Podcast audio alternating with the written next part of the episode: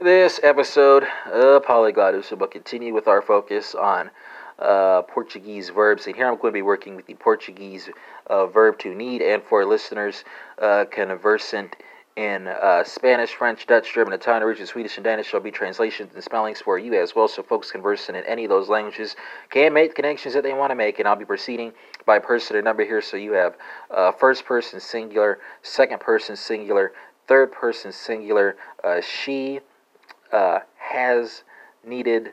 Uh, he has needed, it has needed, overturned Citizens United corporations are not people, uh, first person plural, and then third person plural.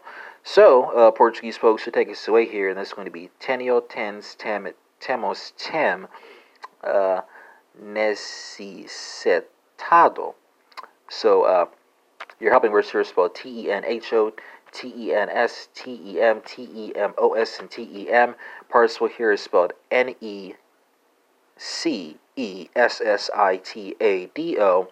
French folks, let's go from Portuguese to French. It's going to be I, a, a, avant, ont uh, necessite. Uh, so helping words here is spelled A I A S A A V O N S and O N T. Uh, here is spelled N E C E S S I T E. Dutch folks, let's go from French to Dutch. It's going to be uh, heb, hebt, heft, and hebe. Uh,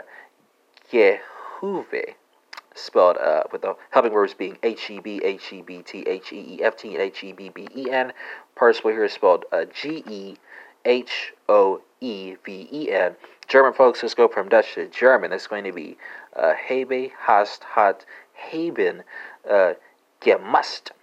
So your helping words here is spelled H A B E H A S T H A T H A B E N, and the participle here is uh, G E M U S S uh, Italian folks, let's go from German to Italian. It's going to be Ho, Hi, Ha, Abbiamo, Hanno, uh, Necessitato.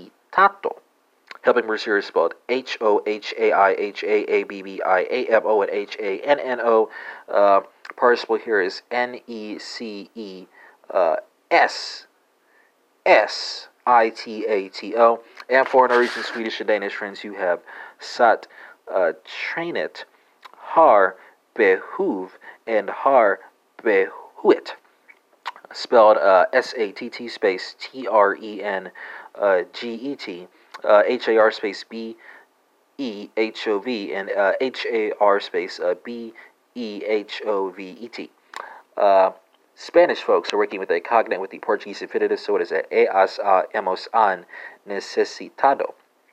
And that concludes this episode of Polyglotism, which focused on the Portuguese verb to need, and we had comparisons to Spanish, French, Dutch, German, Italian, Norwegian, Swedish, Danish, and this episode is in English. So that's uh, 10 for you right there.